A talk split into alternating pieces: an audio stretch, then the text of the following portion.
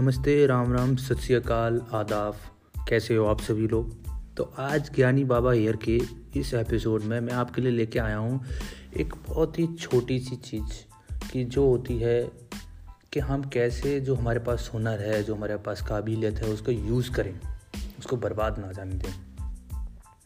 आप जानते होंगे कि कि बहुत से लोग हैं जो बहुत टैलेंटेड हैं बट टैलेंटेड के दम पर ही आगे नहीं बढ़ा जा सकता, जब तो उसमें हार्ड वर्क नहीं करोगे। बट अपने हुनर को पहचानना भी एक बहुत बड़ी कला है। अभी जैसे मैं आपको स्टार्ट करने से पहले बुलाना चाहूँगा, हमारे दुबे जी। दुबे जी आए हैं, वो आपको बताएँगे कि ये कैसे क्या की जाती है और ये कैसे पता किया जाता है। आइए, दुबे जी से सुनते हैं।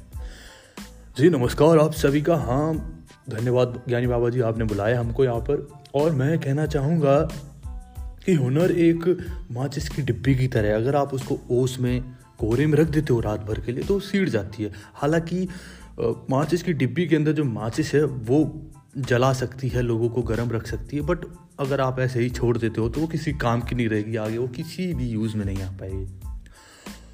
और वो कवर भी बहुत इंपॉर्टेंट चीज़ है, क्योंकि अंदर जो लकड़ियाँ हैं माचिस, जो पूरे संसार को जला सकती हैं, लकड़ी जला सकती हैं, आपको गर्म रख सकती हैं, बहुत सी चीज़ों में यूज़ हो सकती है खाना पकाने में, बहुत सी जगह यूज़ आ सकती हैं।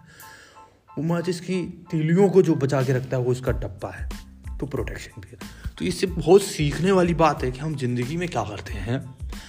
हम ज़िंदगी में देखते हैं कि कि लोगों के पास जैसे काबिलियत है, उनको पता नहीं है तो वो ज़िंदगी व्यर्थ हो जाती है, वो ऐसी गीली हो जाती है, फिर वो किसी काम का नहीं रहता है हुनर अगर उस माचिस की डिब्बी की तीलियों को सही वक्त पे यूज़ कर लिया जाए तो आ, आप ओस में कोरे में लकड़ी जला के आराम से गर्म होके काट सकते हो।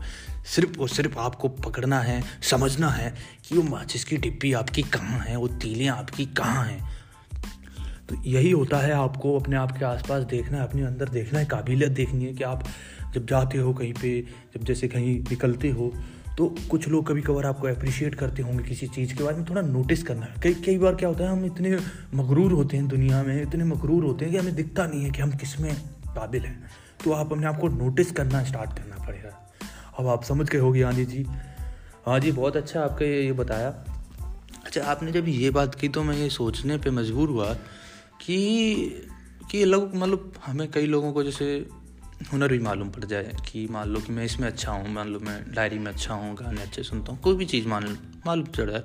पर ज़रूरी नहीं ना कि हम उससे कुछ आगे जाके कर पाएँ, ना कर पाएँ कि उसका कुछ हो। हाँ बिल्कुल सही कहा आपने कि आपको जो हुनर है, आपके पास जो काबिलियत है, ज़रूरी नहीं है कि आप उससे कुछ पैसे कमा पाओ या कुछ कमा पाओ या कैसे भी कर पाओ। देखो, ज़िंदगी में आप सभी को मालूम है कि हम कुछ ना कुछ काम करते हैं, अपने पैसे कमाते हैं, खा पी लेते हैं। बट अगर आप, आपकी जो चीज़ अच्छी लगती है, आप जिस चीज़ में एक्सेल कर सकते हो, अगर आप उस काम करते हो, अगर पैसे भी नहीं मिले तो कम से कम आपको सेटिस्फैक्शन तो मिलेगी। इसकी कोई दो राय है नहीं कि आपको सेटिस्फैक्शन ज़रूर मिलेगी। और आफ्टरऑल ज़िंदगी है किस चीज़ के लिए? ये है कि आप खुश रहो, जो कर रहे हो उसमें दिल लगा के रखो। या तो आप कोई काम करो जिसमें आपको बहुत अच्छा लगता है, ना तो दिन में ऐसा एक घंटा या दो तो घंटा दो, उस काम के लिए जो से करके आपको थोड़ा रिलीफ महसूस होता है, थोड़ा अच्छा लगता है। तो यही है सार। पर जैसे कुछ लोग बहुत भूखे होते हैं, उनको कुछ आगे तड़प उठी है कि उनको आगे बढ़ना है, कुछ पाना है, वो पा के ही रहना, उसके बिना नीचे नहीं रह सकते। तो उनके लिए क्या आप कहना चाहेंगे? वो कैसे वो पा सकते हैं? देखो, जो ये भूख होती है ना इंसान के अंदर, आगे बढ़ने की, जो जिद होती है, जैसा है वैसे ना रहने की, कुछ कर दिखाने की ये जिद ही है, ये जो आग ही है, वो बंदे को आगे ले जाती है। जब भी आप सेटल होने की कोशिश करोगे, जब भी आपको लगेगा हाँ ज़िंदगी सही चलने लगी है, पैसे फूसे आने लगे अब क्या दिक्कत है? बट वो आपकी आग है, भूख है, वो आपको मज़ा नहीं दिलाएगी। आपको लगे, नहीं, कुछ कमी है, कुछ बढ़ना है, कुछ करना है। तो वो आपकी जिद, वही भूख होती है, जो आपको आगे लेके जाती है। तो आप समझ गए होंगे कि मैं क्या कहना चाहता हूँ। वो आप अपनी जिद पे, अपने भूख पे भरोसा रखिए, भूख बढ़ाओ। आप कहीं पे भी रहोगे, जब तक आपकी भूख खत्म नहीं होगी, तब तक पेट नहीं भरेगा। आप आगे काम करते रहोगे, चाहे आपको कितना भी अच्छा कुछ भी मिल जाए, जो आपको चाहिए, जब तक वो नहीं मिलेगा ना, तब तक वो भूख शांत नहीं होने वाली है। जी, धन्यवाद दुबे जी, हमारे इस पॉडकास्ट पे, ज्ञानी बाबा हेयर पे आने के लिए, और अपने ये जो विचार हैं, वो शेयर करने के लिए। और हाँ हाँ जी, धन्यवाद आपका भी थैंक यू सो अब मिलेंगे हम अगली बार, और देखेंगे अगले टॉपिक पे क्या बनाया जाएगा। आपको अगर कुछ खुद पर्सनल ऐसी कोई रिक्वायरमेंट है, कुछ चीज़ है जिसको आपको परेशान करी कर आप उस पर चाहते हो तो हम उस पर बनाएँगे और उसी के हिसाब से हम गैस को भी बुलाएँगे